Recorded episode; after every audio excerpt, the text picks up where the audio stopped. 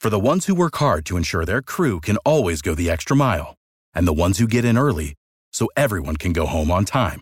There's Grainger, offering professional-grade supplies backed by product experts so you can quickly and easily find what you need. Plus, you can count on access to a committed team ready to go the extra mile for you. Call, click Grainger dot com, or just stop by. Grainger, for the ones who get it done.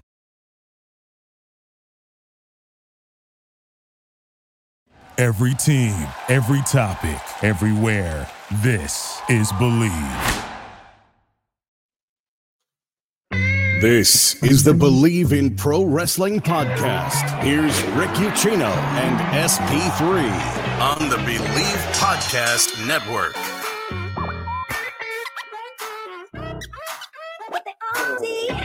What is going on, everybody? Good Tuesday afternoon here on the Bleav in Pro Wrestling YouTube channel. Thank you guys so much for tuning in. As always, Rick Ucchino and S P three with you guys for the next forty-five minutes or so. So get in on the conversation. We have a lot we got to try to knock uh, knock out here in the next few minutes. Cody Rhodes appears to be in for the main event, main event of WrestleMania forty. The Rock appears to be out. My, how quickly things change in the course of just a few weeks. Uh, speaking of which, how about how much things change in nine days? It wasn't that long ago, S P three. We were celebrating new tag team champs, and now they are right back around the waists of the Judgment Day, thanks to Big Jim Uso last night in the main event of Monday Night Raw. We have a new SmackDown general manager, as Nick Aldis has made his W W E on-screen debut. We got a big title match. Now two of them set up Uh, for Crown Jewel. Where on God's green earth is Jade Cargill going to end up? What does the future hold for L A Knight? Holy shit, Gunther is just incredible. Logan Paul's returning to W W E. And is it time for Tony Khan to put the phone down? We got a lot to talk about, S P three. How you doing today? Whole lot of W W E. If you're a W W E fan, that's what we're talking about today, ladies and gentlemen. Hey, everyone. It is me. It is me, True Phenom S P three, back once again with Rick Ucchino here on a Tuesday, back on a regular scheduled day, scheduled programming, and trying to talk about a whole bunch of W W E. Oh, joy. You, you you seem mad about that. You seem mad that there's a we're a little W W E heavy today. But don't I mean, worry. New Japan Pro Wrestling just had two matches of the year classics with Shingo Takagi and Tomohiro Ishii, as well as Zack Sabre Junior versus Will Ospreay, who Dave Meltzer, my uncle, drunk uncle Dave Meltzer, went on and said that the content of that match was better than Zack Sabre Junior versus Bryan Danielson, one of the best matches of this year. But that was one of the best matches of the year, too. We had that. You got A E W got to, uh, coming up to Full Gear coming up, and got the Dynamite Dozen uh, Battle Royal this week. You got Jay White and Penta El Zero Miedo. Got Christian Cage doing the best work of his life. Bryan Danielson proving why he's the one of the greatest wrestlers of all time. No, which is why, by the way, all about W W E. Nah, it's it's really, I'm just putting on a bit, ladies and gentlemen. I, I literally said to somebody the other day, I was like, I honestly don't have much to complain about the on-screen products of both W W E and A E W. It makes my job very much harder because yeah, there's not it, much for me to complain about. I know, I know, I know it is. I know this is a trying time for you, S P three, but uh, you know. We'll get through it together, buddy. Don't worry. It's pro wrestling. Sooner or later, somebody's going to fuck something up, right? But I'm di- I am glad you brought up A E W Full Gear, by the way. November eighteenth, Saturday at the Kia Forum out in Los Angeles. M J F versus Switchblade Jay White for the A E W World Championship. And we want to get you in the damn building. You get to California, we'll get you in the building. We are giving away two sets of tickets. That's right. Two pairs of tickets to A E W Full Gear, Saturday, November eighteenth. All you have to do, ladies and gentlemen, is be a subscriber to this YouTube channel and retweet my pinned post, tweet, whatever the hell it's called. The first thing that's on my page on, on what used to be Twitter, now the X, retweet that, subscribe to Bleav in Pro Wrestling, and on November first, we will be drawing two lucky winners to get in the door for the Kia Forum. So now I know I know it's it's difficult for people on the East Coast maybe to get out to the West Coast, but if you're out in the Arizona, well, I know we got listeners and watchers in Arizona and Vegas. It's a short drive, folks. You get there, we'll get you in the door. No problem. So again, subscribe to Bleav in Pro Wrestling. Give this video a thumbs up as well, because that really helps drive up our audience. We are we are closing in. I want to get to seven hundred subscribers by the end of this month. I Bleav we are sixteen away. I Bleav we're sixteen away now. So we're we're climbing there. We're climbing there. And by the way, a huge congratulations to this man over here. ten thousand subscribers at True Heel Heat. That is that is fucking unbelievable. Good for you, buddy. Good for you. Thank you, sir. A lot of a lot of hard work, a lot of hours over there on the True Hill Heat YouTube channel. So I appreciate anyone who is also a subscriber over there. And we're going to try to get some of the subscribers over there to come over here, because we're always having a good time every Tuesday with me and Rick, every Monday with the Lost in the Mid-Card crew. Yes, sir. Some good stuff. And don't forget those exclusive interviews that I'm still working on. And hopefully we'll have more for you guys here shortly. Uh, before we get into everything, got to thank our friends over at BetOnline.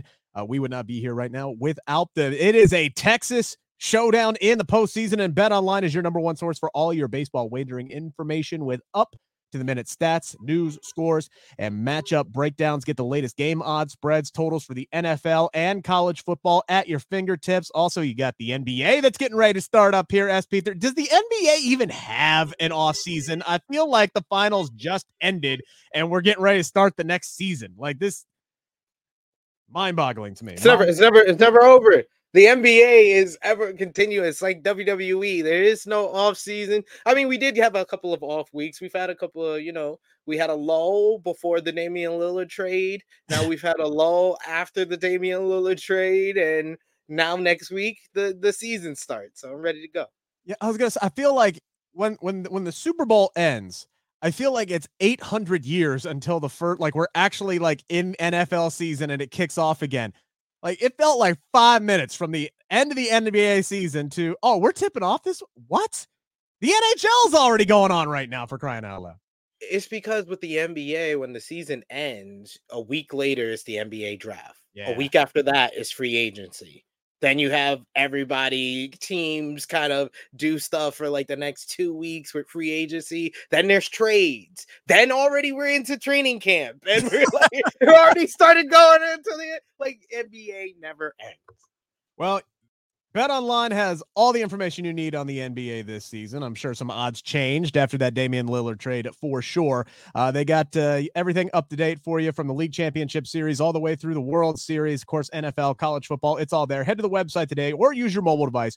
Get in on the action. Don't forget to use our promo code Bleav, that is B L E A V, to receive your fifty percent welcome bonus on your first, first deposit. BetOnline, where the game starts. And to answer your question, Ozzy, because this was weird last night, for only the third time in his twenty-six year career, Michael Cole missed a show, uh, according to Sean Rossap, uh, Fightful dot com, and also P W Insider. They were both on this last night. Michael Cole, for whatever whatever it was, we don't know. He had a prior personal commitment.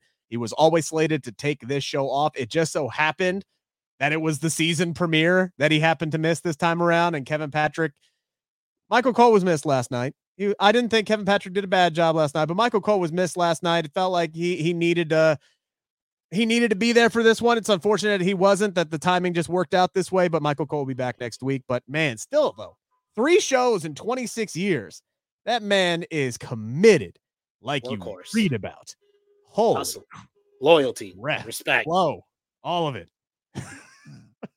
We appreciate you, Michael. I'm glad that that man, like, one of the best things about going to live shows is watching Michael Cole get introduced or come out and the crowd start chanting Michael Cole and, you know, just like giving that man his flowers. The fact that Michael Cole, especially since Vince kind of, you know, went away and isn't screaming in his ear, and he doesn't have to do the stereotypical Vince B S on commentary, and people are starting to realize how great that he is. That's been one of the best things about this new era of W W E for me, is Michael Cole getting his flowers for sure. I said it a lot last year, and I haven't said it a lot this year, but I've always felt like when Triple H got into power, he was doing better with transforming or evolving or turning people back into what they were previously with the people that were already there, instead of all the people that he signed, which, I mean, outside of Johnny Gargano, I mean, yeah, the, the Triple H signings that he did last year did not work out. It was all the people that he let go back to what they were, or let them be them a little bit more, or just, you know, get off the Vince restraint. And Michael Cole, I think, is one of the bigger success stories of that. And we've really been seeing kind of like the John Cena U S championship run of Michael Cole. Like when, when people finally one, started yeah. appreciating John Cena was that U S title run in two thousand fifteen. We're seeing that from Michael Cole since Triple H has gotten into control. Well, and we're going to get to see a lot more of what Triple H has up his sleeve uh, in the weeks. You you can already see the change that is coming through over the last few weeks. I mean, heck, look at just look at the women's division on Monday Night Raw. I think last week it was sixteen different women. I think this week, they had every single active woman on the show with the addition of Nikki Cross and Zoe Stark now back uh, back this week. So now literally the only women who weren't on the show last night are the ones who are either pregnant or legitimately injured. Those were the only three that weren't on the show last night. So we're starting to see little subtle storylines pick up there for the entire women's division. We have a big uh, fatal five wave that we're going to talk about here coming up. Uh, you're seeing people like Cameron Grimes and, and Johnny Gargano return to television, right? At least, you know, I know people want to nitpick about Johnny Gargano losing last night in his first match back, but that actually made some sense from a storyline standpoint, considering Ciampa was still out. So I'm going to, I'm going to play it patient here, but over the last several months, S P three, it's it's kind of been hard. It had to have been hard for Triple H to get what he wants accomplished when he's constantly having to fight back against this wave that is Vince McMahon going, nah, let's not do that. Let's not do this. Let's not do that. I want to change this up last minute. Well, now, thanks to Ari Emanuel, according to several sources, uh, Ari has said, look, Vince, Triple H can't do his job if you are constantly poking your nose in. So I want you to focus on T V rights deals for U S A, for uh, for Raw, and N X T, now that SmackDown is on U S A, and that's it. Stay the hell away from Triple H and his creative, and that you're already starting to see the ripple effects of this, S P three, and I think it starts at the very tippy top with the WrestleMania forty main event, because it was not that long ago we had The Rock coming out on College Game Day, going out there talking to Pat McAfee, saying, hey, I'm open for business for WrestleMania forty. I'm open to facing Roman Reigns. You brought it up on Redacted this week, and I think you hit the nail on the absolute head. The Rock versus Roman Reigns is Vince McMahon's WrestleMania main event. This Friday, past Friday on SmackDown, we saw the stare down that many Cody Rhodes fans have been waiting six months for. Cody Rhodes, Roman Reigns, face-to-face, staring each other down. The, the head of the table returning this past Friday and set a lot of things in motion, including last night's main event, which we'll get to on Monday Night Raw. But they're not doing this by accident. This match is happening. This is going down. What that means for L A Knight, I don't know. We'll get to. He seems to be next up, obviously, with everything that's going on there, which I'm not mad at. But this seems to be, at least right now, because you never know. Vince is a cockroach. You can't get rid of him. He might come back. Things might completely yeah. change. So everything is very fluid, all right? We're not saying it's locked in, but they're doing this stare down. Last night, you had Jimmy Uso cost him and Jay the tag team title. So it looks like we're we're starting to steer towards Uso versus Uso at WrestleMania, which I think would have happened if Vince was, you know, still poking around anyway. But all of a sudden, Cody is now clearly back on the path to finishing his story. And whether that's a good move or not for Triple H to make, I still respect him for making it, because if you're talking about setting up the future for success, Cody Rhodes is a guy that you can anoint as the next big top level babyface. Many thoughts should have happened at WrestleMania thirty-nine. So I understand this move, even if maybe the bigger match, S B three, that he could put on would be The Rock versus Roman Reigns. Yeah, that's the that's the bigger money matchup. That's the match that's going to get more eyes on WrestleMania, but that's not the story that has been being told. Like I said on this show, on every single platform that I appeared on, on the road to WrestleMania thirty-nine, that it just felt too easy for Cody Rhodes, and that it would make more sense if he lost at WrestleMania thirty-nine. I got swept up in the build, and W W E convinced me that Cody was going to win, only for him to lose, which is pretty much what, what I wanted in the end. So I got what I wanted in the end, but they have been slowly telling this story. Cody, you know, getting through Brock Lesnar, kind of spinning his wheels for a month while he got back into things with the Judgment Day, as he's kind of like feuded with the Judgment Day ever since like January. I was remembering today. I was like, just ever since he came back at the Royal Rumble, he's pretty much interacted with the Judgment Day. Yeah. So, but taking the titles off of the off of them, I think is a is a further step to putting Cody back on his path to finishing the story and probably being the number one entrant in the Royal Rumble and winning the Royal Rumble to go on to WrestleMania forty and to race Roman Reigns. And they are pretty much, I think, going to do what C M Punk would hate. And it's lucky that they have decided not to bring in C M Punk, because I think they're going to do fun. The Rocky two story. They're going to mm. do Cody Rhodes as as Rocky.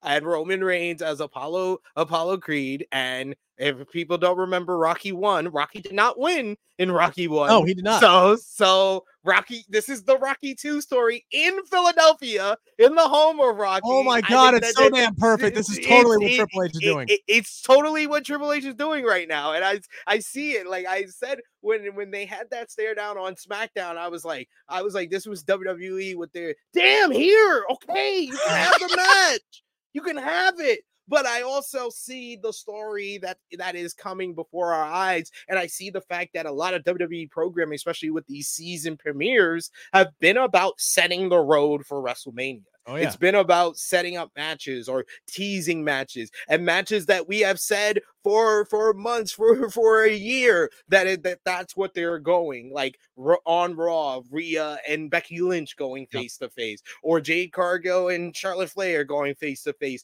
on uh, on SmackDown, or Jimmy and Jay on the opposite side on SmackDown. These are all the matches that they have been building to this whole time, and it's just very nice that W W E. It's actually coherent. It actually makes sense, and everything is falling into place, and it's actually episodic television, because you don't know how it's going to develop, but you are seeing where the where the, on we're on. We know what road we are on. We are on the road to WrestleMania yep. already in October, and that's a nice change of pace from the days of only WrestleMania season really starting in January, and the build for everything only starting in January. We're already starting it, and we're not even done with twenty twenty-three. So the Cody and Roman, I think Triple H ha- has always had this as his idea. We heard the reports back all the way back from after Cody lost at WrestleMania thirty-nine. This was always the plan. So I think that, you know, the S I report, I think that W W E was also behind that. Like, like we said about the C M Punk reports last week, W W E made sure that was got out. I think when it's Sports Illustrated, that big of an outlet, yeah. W W E made sure this got out too. That yeah. The Rock and, and, is and not Justin being Barrasso, considered for WrestleMania forty. Justin Barrasso is not a uh, quantity reporter, but he is a quality Uh, reporter. So when he has scoops, you listen, right? Because his he doesn't get as many at bats as a Sean Rossap, but his batting average is just as good, just Hall of Fame level as uh, Sean Rossap from Fightful dot com. So yeah, uh, and and here's the other thing: like the the the report from S I says that The Rock, it's not in his court, and even if it's offered to him, there's no damn guarantee that he's gonna be able to do it. And look, that the whole piece that Justin talked into is like it was a decade ago that. The the filming of Hercules was almost ruined because literally this man's guts started spilling through his abdominal wall. That there's that's that's not a hyperbolic statement at all. That's literally what happened. The man's intestines started spewing through a hole in his abdomen. And he almost screwed up his filming for that god-awful Hercules movie. So whatever projects he's going to have going on in April, like he ain't going to jeopardize that by coming in and, and wrestling. So uh, unless this actor strike stretches on for a year, he's not going to be uh, available. So I like the pivot back to Cody Rhodes. I, I would understand it either way. And I think there are other options for Cody Rhodes that you could have gone down. I think if he can come back and he can be healthy, and fingers crossed we see him again soon, Cody Rhodes versus uh, Randy Orton would have been a hell of a WrestleMania program and a hell of a WrestleMania build. Uh, I'm still hoping we get, uh, you know, Uh, Randy Orton back in some way, shape, or form, and we'll see what he's got coming up at uh, at WrestleMania. But it's going to be very interesting for a lot of these people. a lot of the people that they have, you know, kind of floating around, um, you know, the L A Knights of the world, which we'll talk about once we get to the five count, what what's going to be up for him. Uh, right now, we know he's got a date with Roman Reigns. It appears at Crown Jewel. Already, already I think they're already setting that up too, guys. We'll I, talk about it. I, you want me to spoil it for you? You want me to? You want me to tell y'all what's going to happen? I'll tell y'all what's going to happen. I'm not, I am. I am officially the wrestling Negrodamus. And I know we're probably going to talk about, bring it up, but I'll just say it right now. Roman beats L A Knight at Crown Jewel. L A Knight maybe in like the War Games, but come Royal Rumble, Logan Paul is going to eliminate L A Knight. Logan Paul versus L A Knight for the U S title at WrestleMania forty. Yeah, probably. Logan Paul's beating Rey Mysterio for the U S title at Crown Jewel. Uh, Frantic World. So why did Cody and Jay win the W W E tag team titles if they were going to give them right back uh, to Judgment Day? One, I think it made a uh, otherwise predictable pay-per-view a little more unpredictable. It was a nice, surprising little moment. It, I'm not mad at it because it gave us one of the best press conferences. No, excuse me, scratch that. The best press conference in W W E history so far. Uh, that moment there. But this is all about the setup for for Jimmy and Jay. This was all about bringing Roman back. This is why they had a title match against um, uh, A-Town Down Under on Friday. They gave him one successful title defense at, at the very least. Then they came back and you're thinking, okay, it's the premiere. They're in the main event. They're going to finish this thing off with Judgment Day. Everything is going to be hunky-dory. They're going to continue to hold on the titles. The second that Cody Rhodes went through that table last night, I knew they were losing the match because that effectively took Cody completely out. Do you not remember? I literally said this on Friday. I literally said this on Redacted that I was like, I was like, the fact that Cody and, and Jay had that title defense on SmackDown, I was like, I'm worried. I'm worried for this Monday. I'm worried for this Monday because I like this team, but I was, I legitimately thought that this was a possibility and everything makes sense. So I'm totally fine with it playing hot potato because Cody can say, oh, I teamed up with Jey Uso once, and we won tag team gold. And then they yeah. made them, they made that the, kind of the story of Jey coming in and how Kevin and Sammy fought so hard to get the titles off of Jey. And that became the story for last week's main event. And then they already set up Judgment Day. They were able to get the title defense. And then the Roman Reigns, Jimmy Uso sets up uh, Jimmy being the reason to cost Cody and Jey the, the titles because uh, Roman doesn't want Cody and Jey on his show, so he's like, take those, I get those that. titles off of them. Disrespectful, and disrespectful to, the to the to the bloodline. It's basically him gaslighting him into doing this again, into betraying his brother again. So everything makes sense. I mean, the only things that need work right now with as far as the Jimmy and Jay program is that Jimmy Uso comes off like a joke. He comes off like a loser. He comes off like a pest, and they have done nothing to build credibility for him other than him interfering and costing Jay stuff. But it's just like, yeah. there's no one that believes that Jimmy can beat Jay one-on-one at this point. Like Jey Uso is just so far ahead of Jimmy, and, and Solo, I feel like has stagnated a lot since like the spring. He has stagnated a lot. And then his work in the ring, especially that L A Knight matchup with the nerve holds, I was like, Uh, this is not this is not the progression that I really needed. That's they, they need to work on individually Solo Sikoa and Jimmy Uso out of this whole thing, because when Roman's not there, they are just fucking Frankie Ciccone and Joey from Boy Meets World. They're kids. They're they children.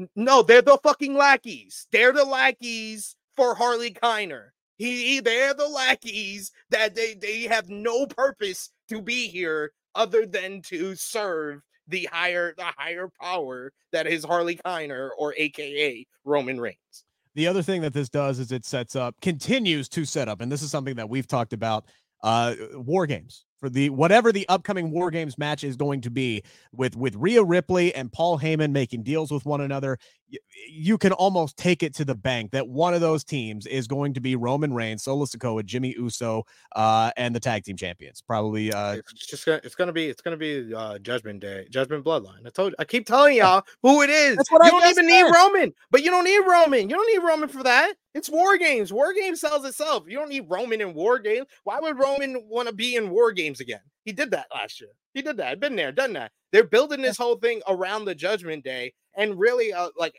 after watching last night's main event, I was just like, man, Judgment Day has basically mastered this attitude era, distraction, interference, wild main event, tag team, multi-person type of thing that the Bloodline reintroduced to W W E last year.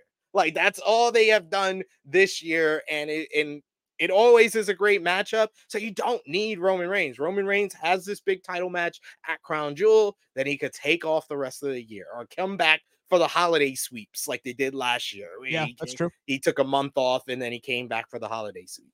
Yeah, so you get Dom inside, and, you know, the, that'll get some nuclear heat. But, you know, regardless, whatever, what, however you got to set it up, Bloodline, you got five options. I think five on five for War Games this year.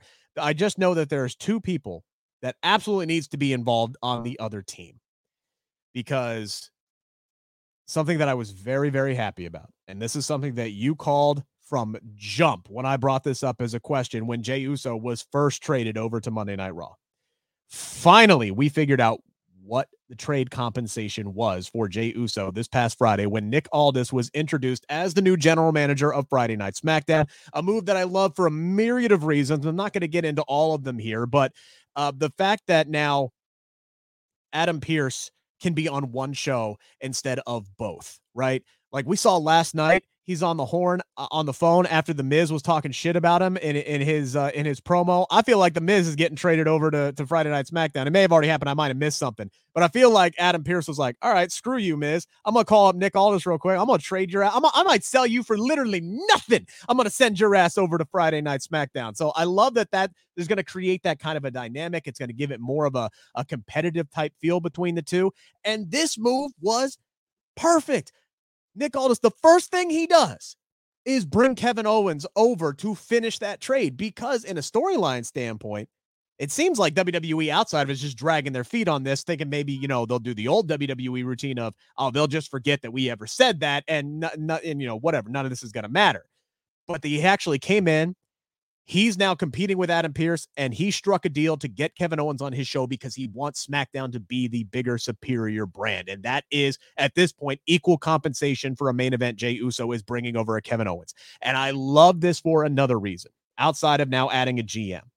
I love the fact, and we talked about this when you first brought up Kevin Owens as the guy who it should be, because the first person who welcomed Jey Uso to Monday Night Raw with open arms was Sami Zayn. And he warned him. He's like, look, there's going to be people on this brand that are going to, they're not going to like you. All right. You're going to, you're going to upset some people. You're going to upset the apple cart around here. And you're going to have to work hard to, to earn back their friendship and their trust and show that you have changed after years of roaming around with Roman Reigns. And his mere presence on the show just cost Sami Zayn his tag team partner and his best friend. And I was hoping exactly what we saw on Monday Night Raw was what was going to play out. And you saw Sami immediately vent his frustrations, almost verbatim what we were talking about. But at the end of it, he's like, no, all right, I'm going to be the bigger person. Uh, everything's going to be fine. I'm going to chill the hell out. You know, you're right. We're still friends. I still got your back. You still have mine. Everything is fine. He went and tried to help Cody and Jay retain the tag team titles in the main event, although unsuccessfully. S P three. Oh, baby, I know exactly where this is going, because he opened up the show, Sami Zayn did, by saying, I'm now excited. I'm on my own two feet. I'm here to show the world that I am a world heavyweight championship contending superstar. Something along those lines. Well, for that to happen, you need to be a heel, Sami Zayn, because Seth Rollins is the world heavyweight championship championship holder right now. I'm telling you, S P three, he's going to Dakota Kai on Jey Uso's ass inside Survivor Series, inside War Games. He is going to turn on Jey Uso. He's finally going to get pent up. He's finally going to get pissed off enough that his frustrations and his jealousy and his contempt that he holds for Jey Uso now are, is going to boil over. And we are going to get Sami Zayn smacking Jimmy Jey Uso across the back with a steel chair, and he is going to fall over across the middle rope a la Roman Reigns at Royal Rumble last year, and it is going to be chef's kiss poetic as Sami Zayn turns heel on Jey Uso at Survivor Series, and I cannot wait, and I hope what that does is, one, it sets up one-on-one Sami Zayn versus Jey Uso at the Royal Rumble, but two, it sets up Sami Zayn as the potential world title challenger, maybe come WrestleMania season, him and Seth Rollins at Mania. Possibly, potentially, who knows? Who knows? We'll see where it goes, right? Like, he's got to get white hot. He's got to get hot again, but maybe he can get hot as a heel. We'll see. But I like this. There's a lot to like here, and I really hope that that's the, the rabbit hole we're going down here. I don't like that idea at all. Um, okay. Sami Zayn, Sami Zayn is one of the biggest baby faces in W W E. And you're telling me you can't go a fucking year with him as a babyface? Like, that just that just tells me that this this is not a very creative creative, uh, in my opinion. Uh, that just uh, that just reads I mean, wrong. To be I fair, like Jey I like Uso's him being also one of your most over babyfaces right now. Yeah, yeah, yeah. They're all they they all are very, very, very over babyfaces. But that's a good thing. That's a good thing to have. That is a good problem to have. You don't need to turn every one of these babyfaces heel, especially when you have someone like Drew McIntyre, where that makes a, a lot more sense with. But as far as like this situation with how this trade has pa- played out, I love the dynamic that it created between Sami Zayn and Jey Uso. And I think that that's going to be more of an ongoing story. I also love the interaction Sami Zayn had with Drew McIntyre. And yeah. Drew McIntyre instantly yeah. gave us the very first Seth Rollins feels like a world champion segment that we've had in six months of him being champion. Ozzy, I need to test the drugs you are smoking when you say that's why Seth is the true champion in W W E. My ass. My ass. See, I told you he you'd find been, something. I told you you'd find something to complain about. The most secondary world champion this company has seen since Jack Swagger cashed in Money in the Bank. Yes. Damn. Yes. It's Damn. Fucking, it, it was been it's been it's been that much of a drop of how we all expected it to be and how it's turned out. But last night was a stark difference because he felt like a main eventer. He wasn't doing the ha ha sing my song Finn Balor feud. He wasn't doing the ha ha sing my song oh now my back hurts bullshit he was doing with Nakamura. He was an actual three-dimensional character who called Drew out on his crap, who Drew came back at him, and I was like, I don't know who's right. Both of y'all are right. I was like, everybody's right in this situation. And then Drew had his interaction with Sami, and I was like, oh, both of them are always right. I was like, these are all main event characters. It didn't matter if they were heel or babyface. Sure. It's cool to have these three-dimensional characters that we've been getting on Monday Night Raw, and it leads the narrative. And I also think that It you the the finish of the night with Judgment Day winning plays into all of this, in the fact that the babyface side of things now it's it's uh, it's out of balance. They were outnumbered. The babyface side was outnumbered because K O is over there. He's on yeah. SmackDown now. But I think War Games is where they get one last hurrah of Kevin Owens and Sami Zayn. So I don't think that's the right time for Sami to turn on Jay, because he's really turning on Kevin at the same time, and it's just like, Like, you just did that last year. You just did that last year. You just did Sami Zayn turns on his friend last year. So don't repeat the same thing. I think that the reason that we keep getting Damian Priest harping on the fact that he wants revenge on Drew McIntyre is that that is how we get Drew in here to have his Dakota Kai moment on Cody. And then Cody keeps himself busy for the next two months before we get to Royal Rumble. Okay. Yeah. And Sami and Jay can be a tag team now. That's the whole thing. That's where the whole, whole play of their relationship can play out. It doesn't need to be Sami turns on Jay. It's how they're going to coexist as tag team now, because I think we're going to get more title changes with these tag team titles. I think we are full on Attitude Era with these tag team titles right now. Do you, th- uh, Ace bringing up, do you think that Nick Aldis will strip the SmackDown tag team titles from Finn and Damian? I'll say this, but I think they need to be split up now at this point.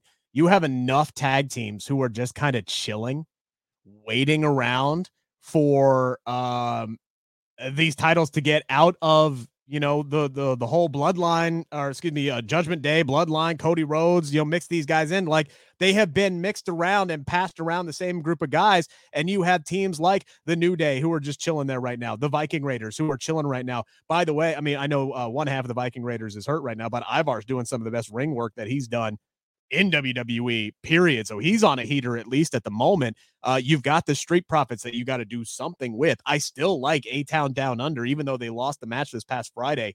Uh, you have Pretty Deadly, who's now back in the fold. So you can build them up as well. There's a lot to like. There's some depth in this tag team division that's just waiting for something. Now I'm okay with a split. Like, let's go. We got two different teams. Why not have two different titles? It's either you need to split them up, or please, for the love of God, can we get some new damn? Thank you, D I Y. Thank you, D I Y. Eventually, I think that'll happen, but D I Y do, does need a tag team title run. Hey, they got a shirt, baby. They got a shirt. If I had money, I'd buy that shirt, but they finally got a shirt, so they're on the right track here. Um, uh, they either need to split up those damn tag team titles or give Judgment Day new tag team title belts with purple purple backings for m- a myriad of reasons. Uh, I th- those old belts need need upgraded big time. That's I'll say that on that much, but. I'm just going to say this. Ozzy, you're saying Seth works, has champions. That's why you think that he's the true champion? He works? I'm sorry. I, I hate to tell you this, but if you're on a team, and say the team is the uh, Los Angeles Lakers of the two thousands, and Smush Parker plays eighty-two games in the regular season, but Kobe only plays sixty-five, I'll let you know. I'll let you know. Smush Parker, just because he works so much, should not be the champion and the best player on the team because he worked more games than Kobe Bryant. Kobe Bryant, because of how he is, he plays and how is he is presented, is the better player on the team. So if they, if Roman Reigns, it doesn't matter if Roman Reigns has two defenses, wrestles one time, three times, four times in a year, and Seth Rollins wrestles four hundred times, Roman Reigns is the true champion and the top guy in W W E. Look, when Roman Reigns comes back on television, the entire landscape of W W E changes. That's the big difference. Roman Reigns comes back and everything that was going on from a storyline standpoint suddenly starts moving. He is the rudder for a ship out in the middle of the ocean. And sometimes when he ain't there, it's like, guess what? The rudder ain't working. We ain't fucking going anywhere. That's where Roman Reigns is right now in his career. And yes, a lot of that has to do with why or with how W W E presents him and books him. Seth Rollins, he's not getting the main event segments more often than not. This is why I was stunned that Rollins and Nakamura main evented Fastlane, and why I was assuming we were getting a title change, because that was not a main event on any Monday Night Raw program, period, end of story. And then all of a sudden it was the main event of Fastlane. Great match. Love the work that Nakamura is doing. I thought he and Ricochet tore the house down last night. Like, I love the work that Shinsuke Nakamura is doing right now. Um, but yeah, they, they were never the main event. It was always Bloodline, Cody Rhodes, Jey Uso, Seth Rollins. And now he's finally, now he's finally back into the main event because he's in the actual top program, because all these top programs have been going on and they're interwoven. The whole slow burn Drew McIntyre heel turn, the Judgment Day, Sami Zayn, Cody Rhodes, Jey Uso. These are all interwoven, and Seth was over here in the Sethverse. Again, Sensei Nakamura. He yeah. briefly got into the Judgment Day verse, but he messed that up by being, ha ha, sing my song, like a freaking clown. Like, and like, it was like, no, I didn't. No, that, that last night, that was the Seth Rollins I want. That's the Seth Rollins I want to be the world champion. Then I can start taking him seriously. Uh, we have two matches at Crown Jewel right now that are official. Seth Rollins, Drew McIntyre for the Men's World Heavyweight Championship. And now we know that the Women's World Heavyweight Championship is going to be defended in a fatal five-way S P three. Um, I think this match is going to be hella good. I yeah. do think Rhea Ripley right now is still defending a championship against one woman who is universally hated by almost everybody in Nia Jax, and then three others Not who me. are... I'm sorry? Not me. I don't hate Nia Jax. I, I okay, okay. Almost universally hated by everybody, right? Like ninety-nine point nine percent of the people hate Nia Jax.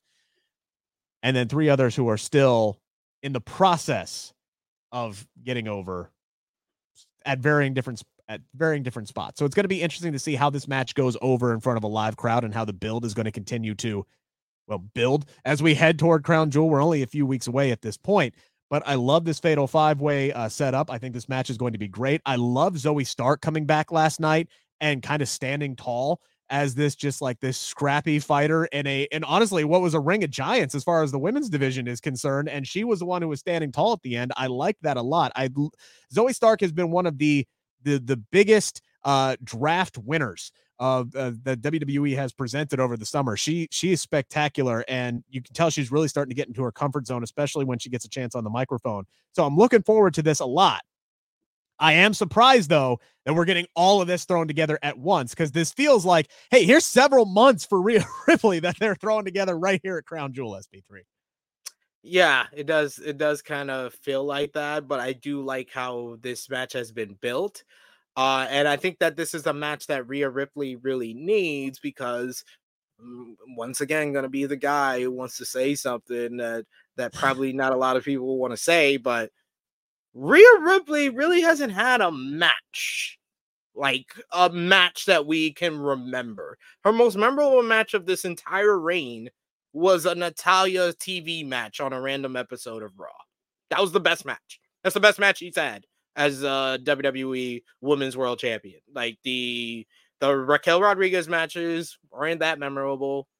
The uh, the Natalya match at Night of Champions was what, six seconds, twenty seconds, whatever it yeah, was. Zelina I... Vega, Zelina Vega was was was memorable for her, her, yeah, not not for the match. Uh, so like, yeah, we we have to really kind of get down to the brass tacks of why is that when Rhea Ripley feels like she's one of the hottest stars in W W E, why is it that we can't ever have like a great memorable match, or like this few this this reign does not feel like how I thought it would be when she won the championship at WrestleMania. So I think that this matchup is going to help her out a lot. I think having Nia Jackson there is very, very helpful. Uh, Nia Jackson yes. is someone that's gonna get a reaction from these fans. Oh my and god! I can't I can't say that from ever anyone else in this matchup. And I am saying that as a big Shayna Baszler fan who watched last night's Rhea Ripley matchup. And I was like, I'm making more noise at home than these people are in Oklahoma or wherever the hell yes. they were. Like yes. they were quiet during that matchup. They were quiet during the payback match with Raquel. They were quiet during that Raw match with Raquel. Like, why is it like, It, it's like it's like what Dom was going through a couple of months back, where people people always respond to Judgment Day when they're talking or they're in a segment or in an angle. But once the bell rings, it was like Dom was not getting the same response he did when he was just talking. Now he's kind of gotten better. He's improved and he's able to get that same reaction. And now it seems that Rhea's having that problem where she's very, very popular. She always gets a reaction when she comes out, when her music hits. But when the bell rings, it seems like these fans are just sitting on their hands. So they she, they don't have a Batman they're invested in. They have the Joker that they love, the, this heel, this iconic heel character, right? The bad guy, the bad girl, mommy. They love her. They're not invested in anybody else on the women's roster, which is an indictment on how that women's roster has been booked for the last several months, ever since they put the title on Rhea Ripley. Like, they've had Becky Lynch, the only other woman who's over on that roster, busy. And they're like, they're like, things. We're going to keep you. This is like some Tony Khan booking. This is how Tony Khan be booking. Like, we're going to keep you way over here. Yes. Hey, WrestleMania, stay back. All right, y'all. Every every three months, every three months. Every three months, y'all run into each, each other, other in the locker room. Yeah, you run into each other at the water cooler. That's it. That's all y'all are allowed. And then at WrestleMania season, y'all can throw down. And everybody's going to lose their mind, and we're going to get we're going to get rave reviews for how we booked this women's division. But from mania to mania, look, I, I I truly Bleav this, right? I feel like Triple H knows that he needed to do some work with the women's division, but I don't think he was allowed to do work with the women's division. And I think it was it was case in point when Becky and Triple H wanted to put Tegan on Raw, and then there was a kibosh that said, I, no, I, we're pulling it. I really feel like that's the turning point. I really feel like that's either when Ari Emanuel was like, all right, Vince, you got to start interfering. Or Triple H went to Ari right. and was like, yeah. how do you expect me to do my job if he keeps interfering? But yes, I really yeah. feel that whole Tegan Nox being pulled from that episode of Raw is the turning point in the whole creative process. I, I do not be- I do not Bleav for one second that it's a coincidence that this news breaks about Vince and all of a sudden every single female on Raw is on Raw. Women we haven't seen, people we forgot were even signed to the damn roster. They're not all like immediately having these like banger matches, but just just little nibbles, little crumbs, little little storyline. Hell, Indy Hartwell is going to have a match for the N X T Women's Championship next week on Raw. Jesus, Xia Lee's going to get a match at some point, even if her exchange with Becky Lynch didn't make a damn bit of sense last night, right? None what's none whatsoever. I'm I'm I'm wondering if that was a, a you know like a language barrier issue. I don't know, right? But like, regardless, women we forgot existed are on the show now, and I feel like I have to feel like Triple H has been wanting to do this, knowing he needed to do some work, but Vince just wasn't letting him. So now it's happening. So again, it's going to be kind of a slow thing here, but hopefully some of these women can start to catch fire. Fans will start to realize how awesome they are, because they're that roster is so deep. It's so deep. But yeah, just nobody's invested in any of them right now. And that is a complete indictment on the creative process. And that includes Vince McMahon. And I'm hopeful, and I want to Bleav now that Vince is out for right now, things are going to improve. And we've already seen some subtle improvement. One thing that I have loved about the SP about the, excuse me, one thing that I have loved S P three, I do love S P three as well, but uh, I've loved about the women's division is how they have introduced Jade Cargill to the W W E universe. Let's dive into this. It's time to answer the five count on the Bleav Podcast Network. I talked about this uh, on multiple platforms. I can't remember if I mentioned it on this show last week or not. I know we were jam-packed, but uh, when they had Jade Cargill come out of the car and they showed that on the screen in Indianapolis at Fastlane, pretty much the entire section of gentlemen around me had no clue who she was. Genuinely had no clue. I thought at first they were being funny, facetious, like doing the Snoop Dogg. Like one guy literally did the, who? Who is that? And I thought he was just being an asshole. And then I looked at him and I'm like, "Do you ge- are you genuinely asking?" And he was like, yeah, I don't know. I'm like, oh, Jade Cargill. She was in A E W. She was a really big thing over there. And he's like, oh, and he turned around. She's from A E W. No clue who they who this woman was. And there's going to be a large portion of the W W E audience who has no clue who this woman is. So this is why I love what W W E is doing for multiple reasons. One, it's a nice little sprinkling. You have her walk out of an Uber or a car, whatever she arrives in, looking the way that she does. She's an attraction. It's going to get people going, okay, I don't know her, but I want to know her. I'm going to Google her. I'm going to try to find out, get familiar with myself. Keep teasing her. Get this, get the audience asking, well, well when's this woman going to debut? When are we going to see what she's all about? And I love her the fact, S P three, that she has now been on every program now that she was officially on Monday Night Raw. She has gone face-to-face with Charlotte Flair on Friday. She went face-to-face with Becky Lynch on Friday, with Becky Lynch saying, get in line. And both Charlotte and Becky had these little quips that they threw at Jade Cargill, S P three, but they weren't, like, dismissive. You could see it on their faces. They're like, oh, you're a threat. You're a challenge. I know this. That's also going to go a long way with introducing her to the W W E audience. And it's going to keep us guessing, S P three. Where on God's green earth is Jade Cargill actually going to start her W W E career? Is it N X T? Is it Raw? Is it SmackDown? Where do you think? Um, now I do think it's going to be Raw, and I kind of see the setup that they're doing here. That's why you do all these segments to introduce, uh, Um, the the Raw roster, because we're introducing all of Jade Cargill's potential victims. Like, this is the, we're we're introducing all the females that Jade Cargill will wipe through before she is eventually put into the main event scene. So I think that Raw seems like the best place that she's going to start her W W E career, and how the N X T Women's Championship is playing as the mid-card women's title on Raw. I think we could still get my scenario of Jade beating Becky. Yeah, I would love to see some kind of a situation play out where, again, I said friendly competition, right? Between the new, now the G Ms of Raw and SmackDown. Why not have the first competition be, okay, who's going to be able to sign Jade Cargill? Who is, who's going to be able to bring Jade Cargill and acquire her services over to the brand, and have kind of like a bidding war going on between uh, Adam Pearce and Nick Aldis for Jade. and ultimately she can make her decision based off of who makes her the best offer. But I think that would be a nice little storyline to mix her in with. Maybe you give her a couple of squash matches against some enhancement talent, let her show off what she does best. I know that's what we have seen her do and got sick of seeing her do in A E W, but I think give the audience a nibble, right? Figure out what the figure out what her presentation is be, what her entrance is going to be, what her music is going to be, what her look is going to be.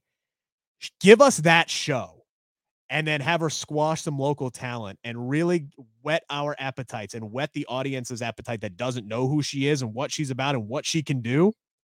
And then get this bidding war process started and just build her up like a big effing deal, big effing deal.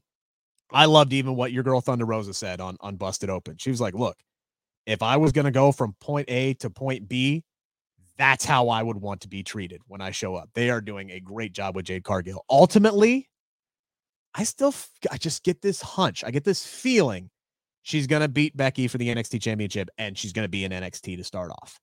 But it's a great little introduction here with where they're going for each brand. Brought it up earlier. You laid out a nice little scenario there. I'm not necessarily mad at it. I'm not necessarily mad at it, but is there any concerns for the direction of L A Knight if, and let's be honest, when he loses to Roman Reigns at Crown Jewel? I thought this past Friday was a, a great next step in the elevation of L A Knight because this, this was an eyeball test for L A, right? You get him out there with John Cena and Roman Reigns, and he fit the bill. It was, he did not look out of place. He handled himself perfectly in that situation. I cannot wait to see uh, longer verbal barbs between Roman Reigns and L A Knight because they are two of the best talkers on Friday night. Didn't think I'd say that about Roman Reigns five years ago, but here we are. He is one of the best on the microphone, and we know L A Knight can handle himself. So the promo exchanges between these two to build up this match is going to be great. Um, but the fact that he's getting this match now means he's not winning, S P three. Um, your question is always, and then what? Great. He's getting this program with Roman Reigns. He's going to get this match at Crown Jewel. He's going to lose. Yep. And then what? You think it's going to be Logan Paul in the United States Championship? I think that L A Knight will be the fifth man on the babyface team against Judgment Bloodline because the Bloodline will be involved in some way, some form, some fashion. If it's if it's not Drew, it's L A Knight that's going to be in the in this uh, War Games matchup. So he's still going to be involved in the top program or still be feuding with the Bloodline in some form or fashion coming out of Crown Jewel. And then uh, Royal Rumble will start his program with Logan Paul, and it just makes all the sense in the world. It's As soon as I heard Logan Paul was challenging Rey Mysterio, I was like, okay, so Logan Paul's going to win the U S championship, but then, and then what? That was my question. And then I thought about, oh, oh, they did all this setup before Money in the Bank. All the interactions that they did with L A Knight and Logan Paul. All of that. Like, I was like, yeah, I was like, yeah, they're there. They set it up. They already set this up. This is Triple H booking. Oh my God.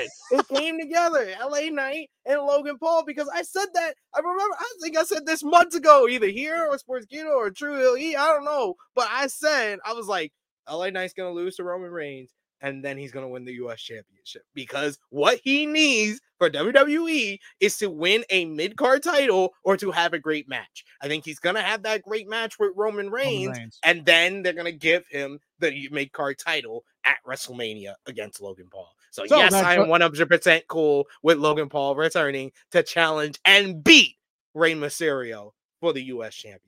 Yeah, so am I. Uh, I saw a lot of people just kind of rolling their eyes at, at this and and hit it and hating this, you know, the I W C, because they look at Logan Paul as, you know, this this part-timer who's not in love with the business. But if you can utilize this in a way, and I love your idea of setting up L A Knight to beat Logan Paul for the United States Championship, right? Like, this is the perfect endgame to have L A finish his own story, his first initial story in W W E that he has been preaching since the freaking uh, Royal Rumble this past year was he's going to win gold in W W E. That's his endgame. That's the finish to his story. It doesn't have to be Roman Reigns, the W W E Universal Championship at Crown Jewel. It's he's got to start first. He's got to win gold.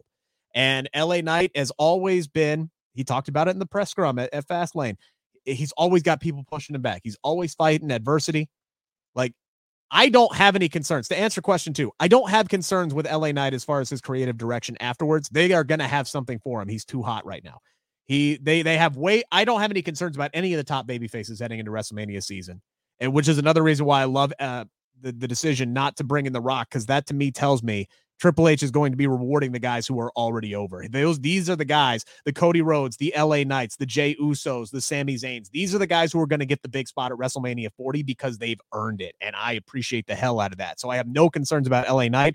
And yeah, frankly, I'm cool with Logan Paul winning the United States Championship, because I feel like the United States title on Rey Mysterio, as much as I love Rey Mysterio, has not done anything for the United States title. It's just Rey Mysterio is here. He's the leader of the L W O. And he's he's got a belt now. That's it. Like, there, there's no story. There's no nothing. Um, they did the little thing with, with Santos Escobar. They've now wrestled multiple matches, which I think has kind of, like, hindered what could be one of their top matches at WrestleMania between Santos and Rey Mysterio. Like, I really think they should have kept those guys apart from one another and had their first match be at WrestleMania. Instead, we've gotten it several different times now, so we'll see where that goes. Um, but, hell, even if... Even if you take the United States Championship off of him, you could still do Rey and Santos going for the tag team titles. If you split those up, there's another tag team. Uh, you got two tag teams, hell, within L W L. Plus, you got Carlito there now. Uh, so there's a lot that they could be doing there. Uh, hell, you could sign me up for, uh, after Rey loses the title to Logan Paul, you could sign me up at the Royal Rumble for Carlito versus Logan Paul for the Intercontinental Championship, as far as I'm concerned. Like, there's a lot that you can do with this. Logan Paul's a great heel.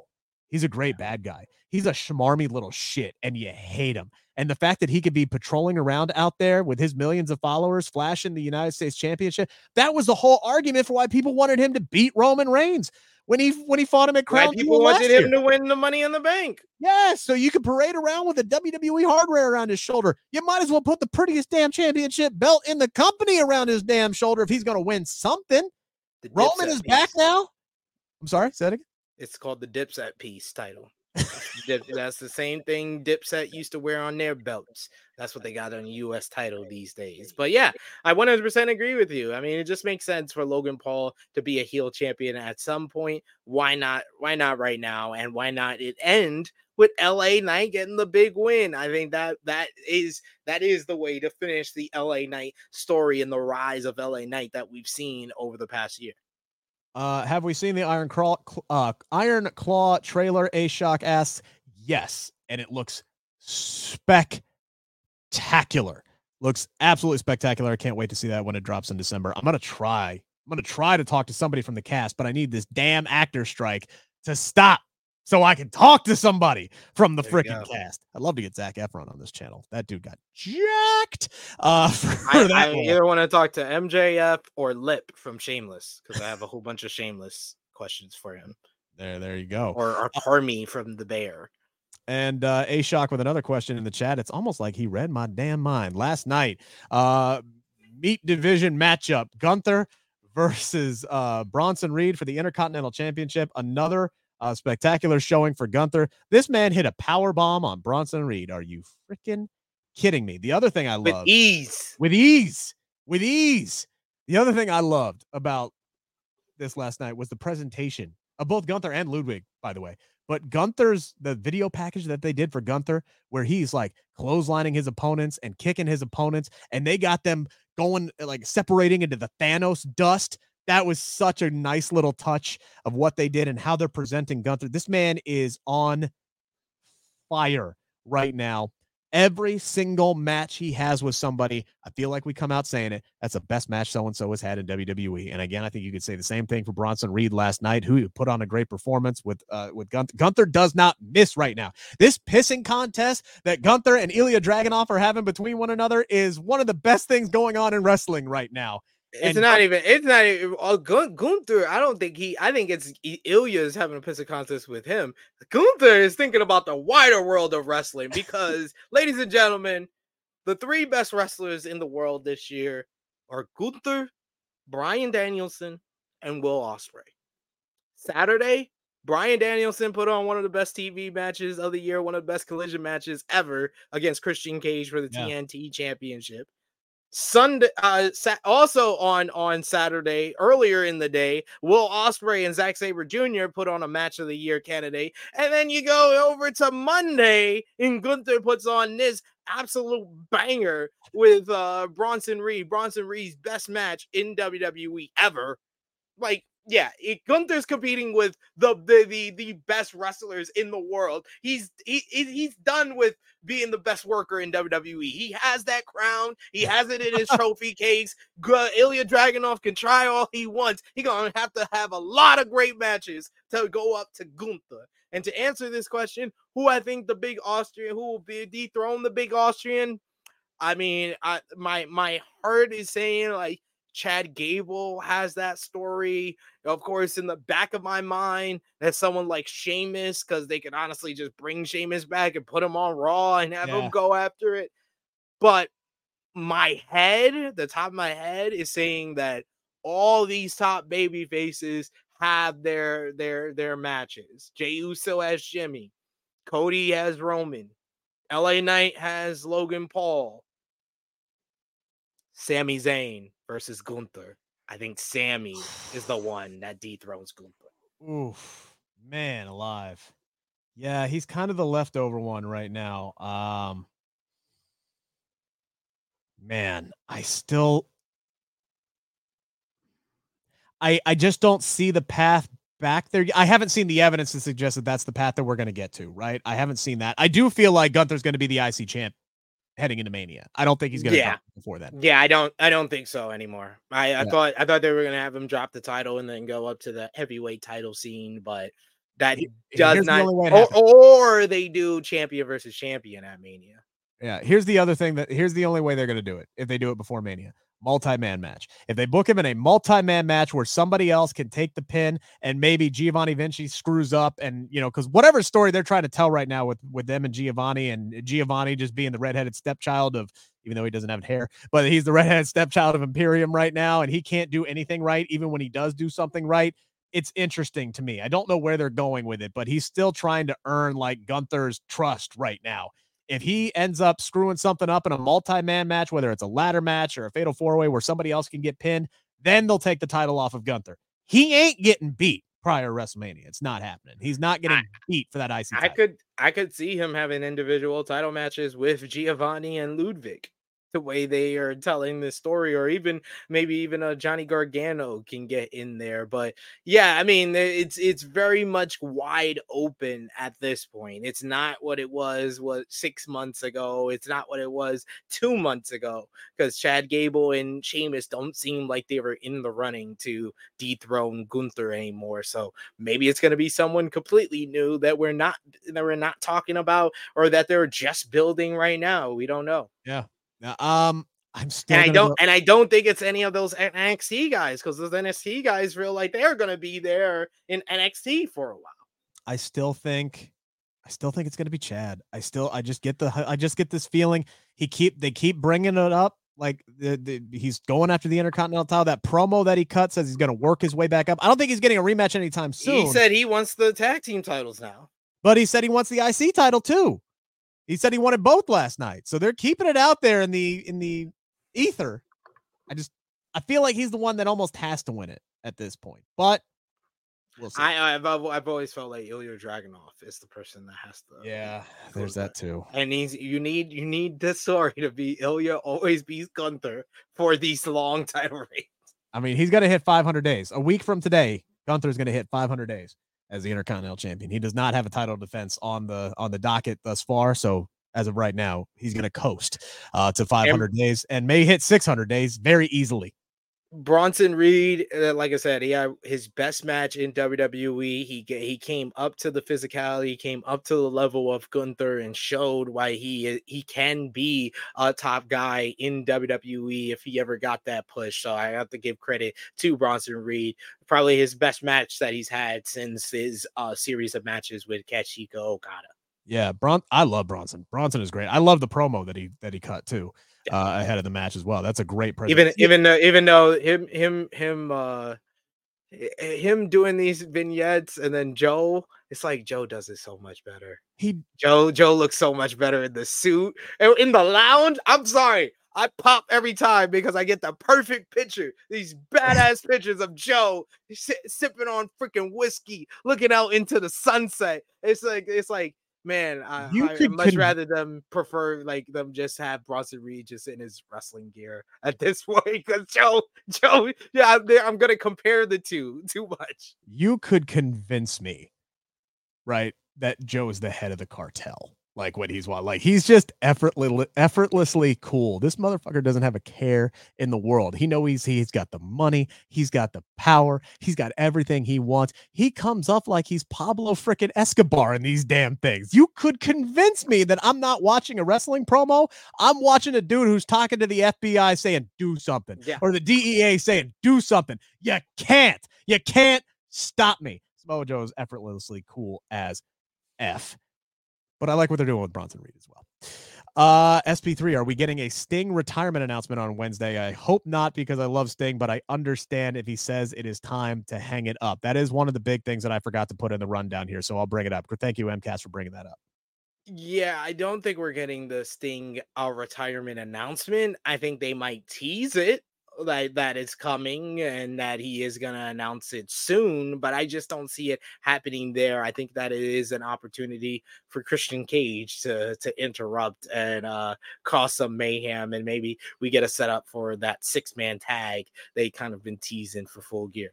Yeah. Uh, Christian Cage is, he's one of the best things going right now. If not the best thing going right he's now. He's the best character in wrestling. You Period. cannot convince me otherwise. You cannot Period. convince me otherwise. No. It's him and Tony Storm right now. Top two. Yeah. Yeah. Timeless Tony Storm. I can't wait for next blockbuster film. This yeah. There, there's a lot to look forward to uh, for, for Dynamite tomorrow. There's a lot to look forward to on N X T tonight as well. I believe Cody Rhodes is going to be back. Cody Rhodes has another announcement tonight, S P three. Another big announcement tonight on N X T. Boy, they are milking the shit out of that. And I respect them for it. I really do. Uh, I'm looking forward to the main event. Uh, Corbin, Dijak, and uh, Mello. Did you just say you were looking forward to a Baron Corbin match? Yeah, because of the people that's in the match with him. I was like, because there's, two, there's two other people in the match with him. Take your temperature? Right. You Are can, you okay? You, it's it's a, it's a okay? W W E triple threat match, ladies and gentlemen. Corbin's going to be sleeping on the floor for ten minutes of this matchup. I am uh, that's I am looking forward to Dijak versus Mello, okay? Does that make you feel better? I'm just making sure you're all right. For a second, I thought you were giving my boy Corbin some respect. No, no.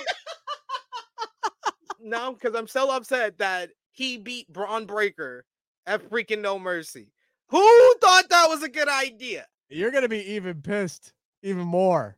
He's going to win. He tonight. wins tonight. I know, I know he's going to win tonight. I've accepted that. I'm fine with that.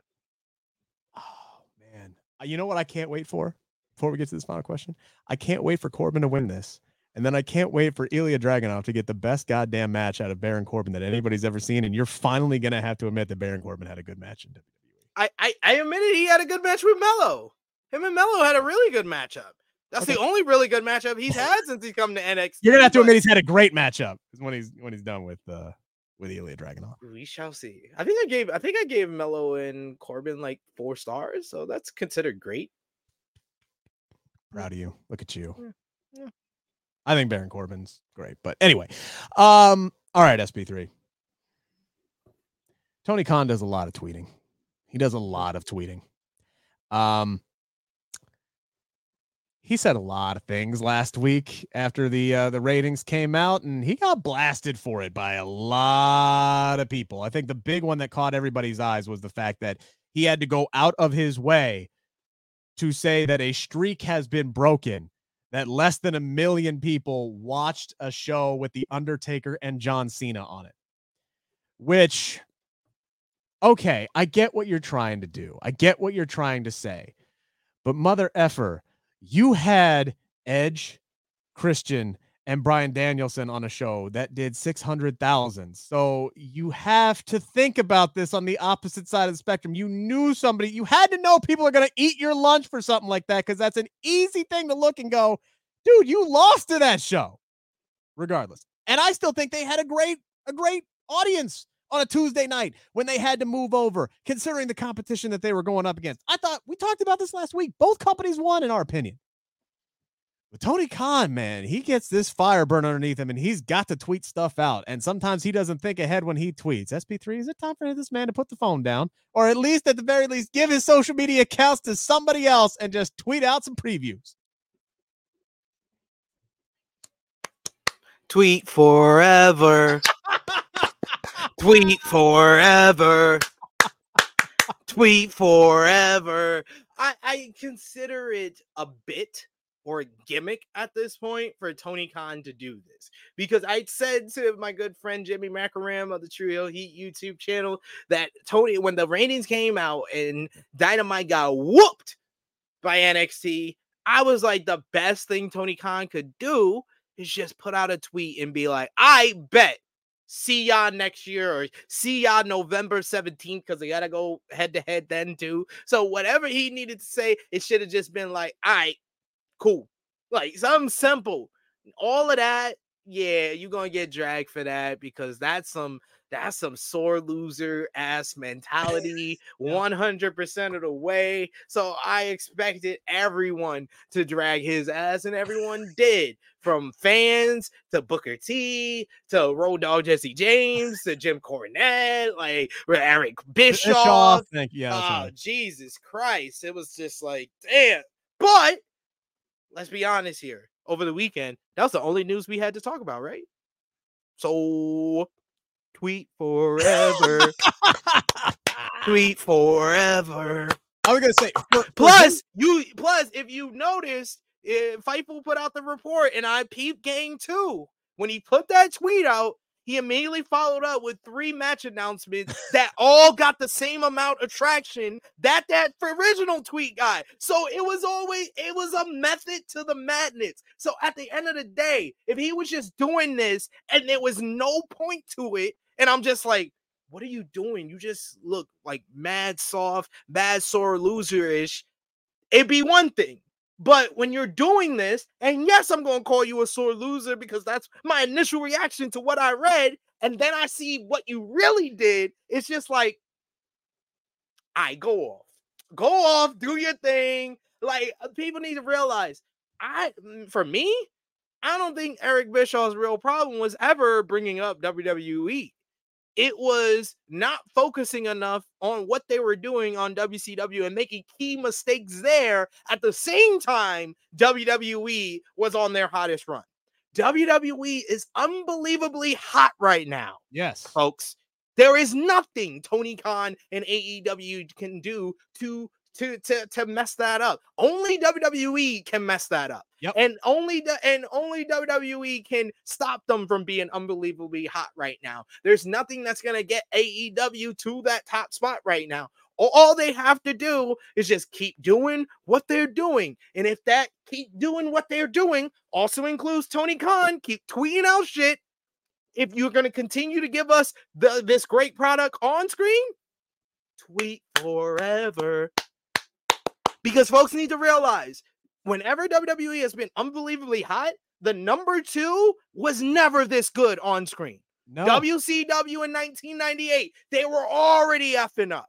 T N A at its height already were effing up and already had a bunch of issues. Jim Crockett Promotions, N W A. We have never seen a, co- a second number two company in professional wrestling in the last four decades to be this good on screen, to be this much of a success so quickly. We have never seen anything like A E W. So regardless of how we feel about Tony Khan and his tweeting, as long as he's doing that, I don't have any issue. I can't tell him. I can't right tell now, him to, to right now, his social media account.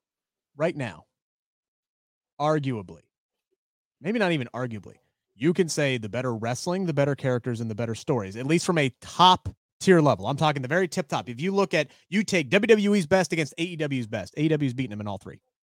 In all three right now. But W W E is kicking their ass as far as the ratings are concerned because they have the entire casual audience. And that's what Tony has got to figure out how to tap into. He's got to figure out how to tap into that. And uh, look, he's got his base. He's got him, right? He's got half a million for every show except Rampage, but that's understandable. He's got half a million. Like Collision was up this week. It worked. Yeah. Like, the tweeting worked. Collision got up to a half million viewers on a Saturday night. That is not bad in today's landscape of T V viewership, especially going up against college football games, right? Like, he, the tweeting worked. That's what he's got to get to. He's got to get back to that fire, that passion that, you know, when he was, he's got to get A E W, whether it's good or bad, he's got to find a way to get A E W's name out there so more people check it out. So yeah, obviously when Tony Khan is trending because he's putting out, and he's trending next to John Cena and The Undertaker, people are going to look, and then people are going to look at, at his, at his page, and they're going to go, oh shit, Bryan Danielson's wrestling Christian Cage on Saturday. Let me check that shit out. So yeah, he's going to say dumb shit. And, and, and, and, the, ticket, like and the ticket, the ticket sales last week improved. They have to keep doing, keep uh, like the improvements that they did on there, that they've been seeing this difference with their local promotions. Keep doing that and even go harder. Like, yes. it's already it's already looking like they're going to get ten thousand for Full Gear. That's going to look good. It, and I think that the build up for Full Gear has been good so far as well. Like, as far as creatively, this is the best time A E W has ever had. That's why I like keep emphasizing the fact that we have never seen the number two company this good. This good as far as like, and even with the T V ratings being where it, where it is, it's still better than a lot of these other number twos have been when the number one is unbelievably hot. That's yep. how it is in any industry, including professional wrestling. He's got he's got to figure out a way right now. Like, this needs to be his biggest priority. He's got to figure out how to get more eyes quickly, because the longer that Vince stays away, the more that he risks W W E's creative catching up to him. Right? Like, we're we're now going to see what Triple H can do with no restraints, and if he is as good or better than Tony Khan with the star power that he has and the audience that he has, Tony's never going to be able to recover from that. But I don't know how he does it. Maybe he's got to send out more bullshit tweets. Maybe he's got to bring some some more like mainstream, like, you know, celebrities or something to the broad, or or but, again, maybe it just but, comes down but, to the local promotion and getting more people packed in the house. However, yeah, he's got to do it. You just have to improve on yours. Like, the, the what you're saying is, if the goal is to become number one, it should not be, because it's not going to happen. It's not gonna, I'm I, if you're listening to this, Tony Khan, I'm going to give you the best advice ever. You're never going to be the number one wrestling promotion, but you can be the greatest number two wrestling promotion we've ever seen. And you are on that path. Keep doing what you're doing. Don't listen to Rick. Don't do all that throwing celebrities and stuff. Just improve on the places that you need to improve. Improve on the booking of your women. Improve on the booking yes. of the talent that uh, have basically gotten, you know, stale, or like should have been more for you. Improve on those aspects. Improve on the local promotion and having people like Paul White, Mark Henry, Jeff Jeff Jarrett, these known names that you have that have decades of uh, equity with these wrestling fans. Those are the guys that you don't need in the ring. You need to have locally to promote your shows. Yes. Your yeah. every week, Dynamite, Collision. You have one of those guys locally in those places beforehand. Improve on those accounts. As far as T V ratings, there's nothing really you can do outside of continuing to give a consistent, very entertaining product and interesting stories. Stuff like Adam Copeland and Christian Cage. Those will get people to start watching. Yeah. You saw that on Collision this week. You'll see that probably on Dynamite this week. Of course, it's going to be up from six hundred thousand and going against the fucking W W E All-Star Game. So just keep doing what you're doing. You don't need to be number one. You just need to be the greatest number two we have ever seen. Uh, Safet, T K O stock market is down today. It's going to continue to go down until they get a T V deal for, for Raw and N X T. That's, that's part of the reason why it's, it's, it's dragging down right now. And that's part of the reason why Vince is in the doghouse with Ari Emanuel, is he has not secured a television rights deal so far uh, for, for Raw and N X T. The second that they get that deal, especially if it's more money than what they got for SmackDown, especially if it's with somebody like, you know, a Disney or an Amazon or wherever the hell they're going to end up going with this, or if it's back on Fox and they just do a trade of brands, Uh, that, that stock will go back up. Don't worry, that stock will go back up. S P three, what do you and your ten thousand subscribers got going on on True Heel Heat this weekend? Uh, right now, you got uh, my interview with G C W and M L W star Alec Price is over on the True Hill Heat YouTube channel. Uh, we chatted at StarCast, talking about how he got into professional wrestling, his inspirations, how he's been coming up in the business, only twenty-four years old. So check that out on the True Hill Heat YouTube channel right now. Tomorrow, we'll be dropping our Super uh, Junior Tag League for New Japan Pro Wrestling preview, uh, previewing that tournament. That starts on Saturday. I'll go. We got our Dynamite review on Thursday, and then on Friday we got a preview for Bound for Glory Impact Wrestling. Will Ospreay versus Speedball Mike Bailey. That's going to be amazing. Josh Alexander versus Alex Shelley, and I got an interview dropping this week with Impact Wrestling star Giselle Shaw talking about Bound for Glory nice. and their upcoming U K tour. Nice. Love it. Uh, guys, make sure to hit that subscribe button here on Bleav in Pro Wrestling, and then check out my pinned tweet at Rick Ucchino. Get registered to win two tickets to Full Gear at the Kia Forum, November eighteenth. Watch Switchblade, Jay White, and M J F tear the house down for the Triple B, uh, the A E W World Championship. Again, all you have to do is be a subscriber and retweet my pinned tweet. That's how you get registered. That's the, that's the pool that I'm going to pick from, is the people who have retweeted that post. So make sure that you do both. And on November first, two winners are going to get a pair of tickets to get into the Kia Forum on Saturday, November eighteenth. So thank you guys so much. Uh, appreciate everybody who subscribed so far. Appreciate everybody who has hit the, the like video. Appreciate everybody who watched this episode. S P three and myself will be back next Tuesday around two fifteen ish. Enjoy N X T tonight. Enjoy Dynamite tomorrow. Enjoy SmackDown and Rampage and Collision and Raw. And we'll be back on Tuesday to talk about all of it. Take care, everybody. This has been the Bleav in Pro Wrestling podcast, brought to you by BetOnline. Without the ones like you who work tirelessly to keep things running, everything would suddenly stop. Hospitals, factories, schools, and power plants, they all depend on you. No matter the weather, emergency, or time of day, you're the ones who get it done. At Grainger, we're here for you with professional-grade industrial supplies. Count on real-time product availability and fast delivery. Call, click Grainger dot com, or just stop by. Grainger, for the ones who get it done.